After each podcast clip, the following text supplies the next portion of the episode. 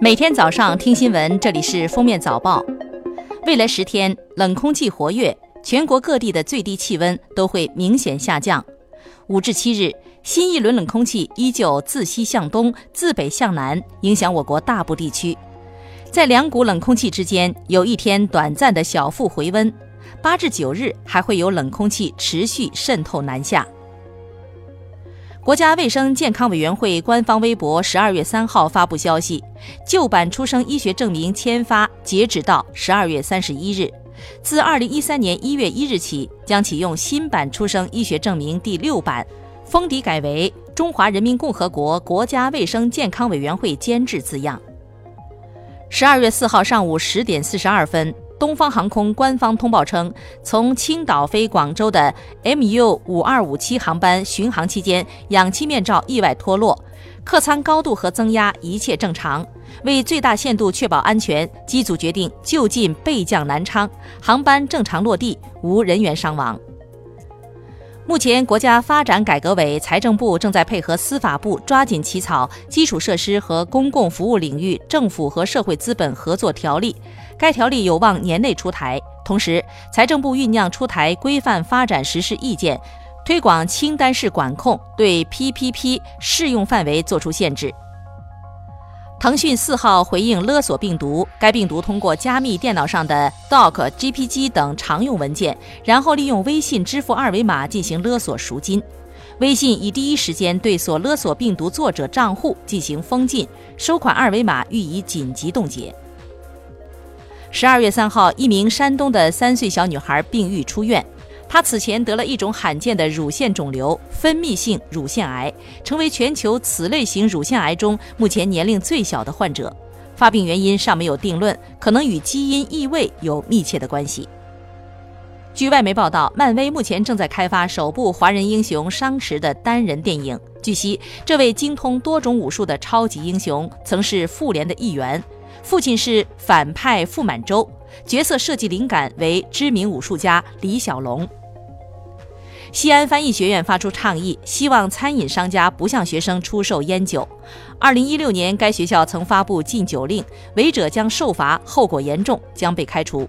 校方回应称，这是出于对学生的爱，主要针对学生饮酒过量及不良后果。近日，安阳义超县站交通协助交警向司机收受钱物的37段视频曝光。安阳交警通报情况基本属实，已对10名交通协助交警联合治超人员予以开除，大队长及3名民警停止执行职务并接受调查。12月2号，陌陌被曝3000万条用户数据在暗网出售，价格低至200元。陌陌回应，数据与用户匹配度极低，且他人无法仅凭手机号和密码登录陌陌账号。国家天文台最新统计数据显示，中国天眼 FAST 新发现了59个经验证的脉冲星，有望在明年通过验收后，帮助全世界的天文学家重新认识宇宙，探索宇宙形成的奥秘。10月22号，深圳一女士驾车载着父母与刘某的货车发生擦挂，双方数次协商未果后，10月26号到交警中队处理。趁交警离开办公室去取相关文书时，刘某持刀捅死3人。4号，有媒体称 OFO 退押金按钮已变成灰色，无法点击。OFO 对此回应，退押金按钮灰色是正常状态，是正常的挽留用户设置，不存在不能点击的情况。12月2号，上海首例机动车噪音污染违法被查获，一辆改装的雅马哈摩托车因噪音高达110分贝被警方查处。此前，上海市发布全国首个机动车噪音污染治理办法。美媒称，美国国家航空航天局的下次探月科学实验将使用9家私营企业中的某一家建造的航天器抵达月球。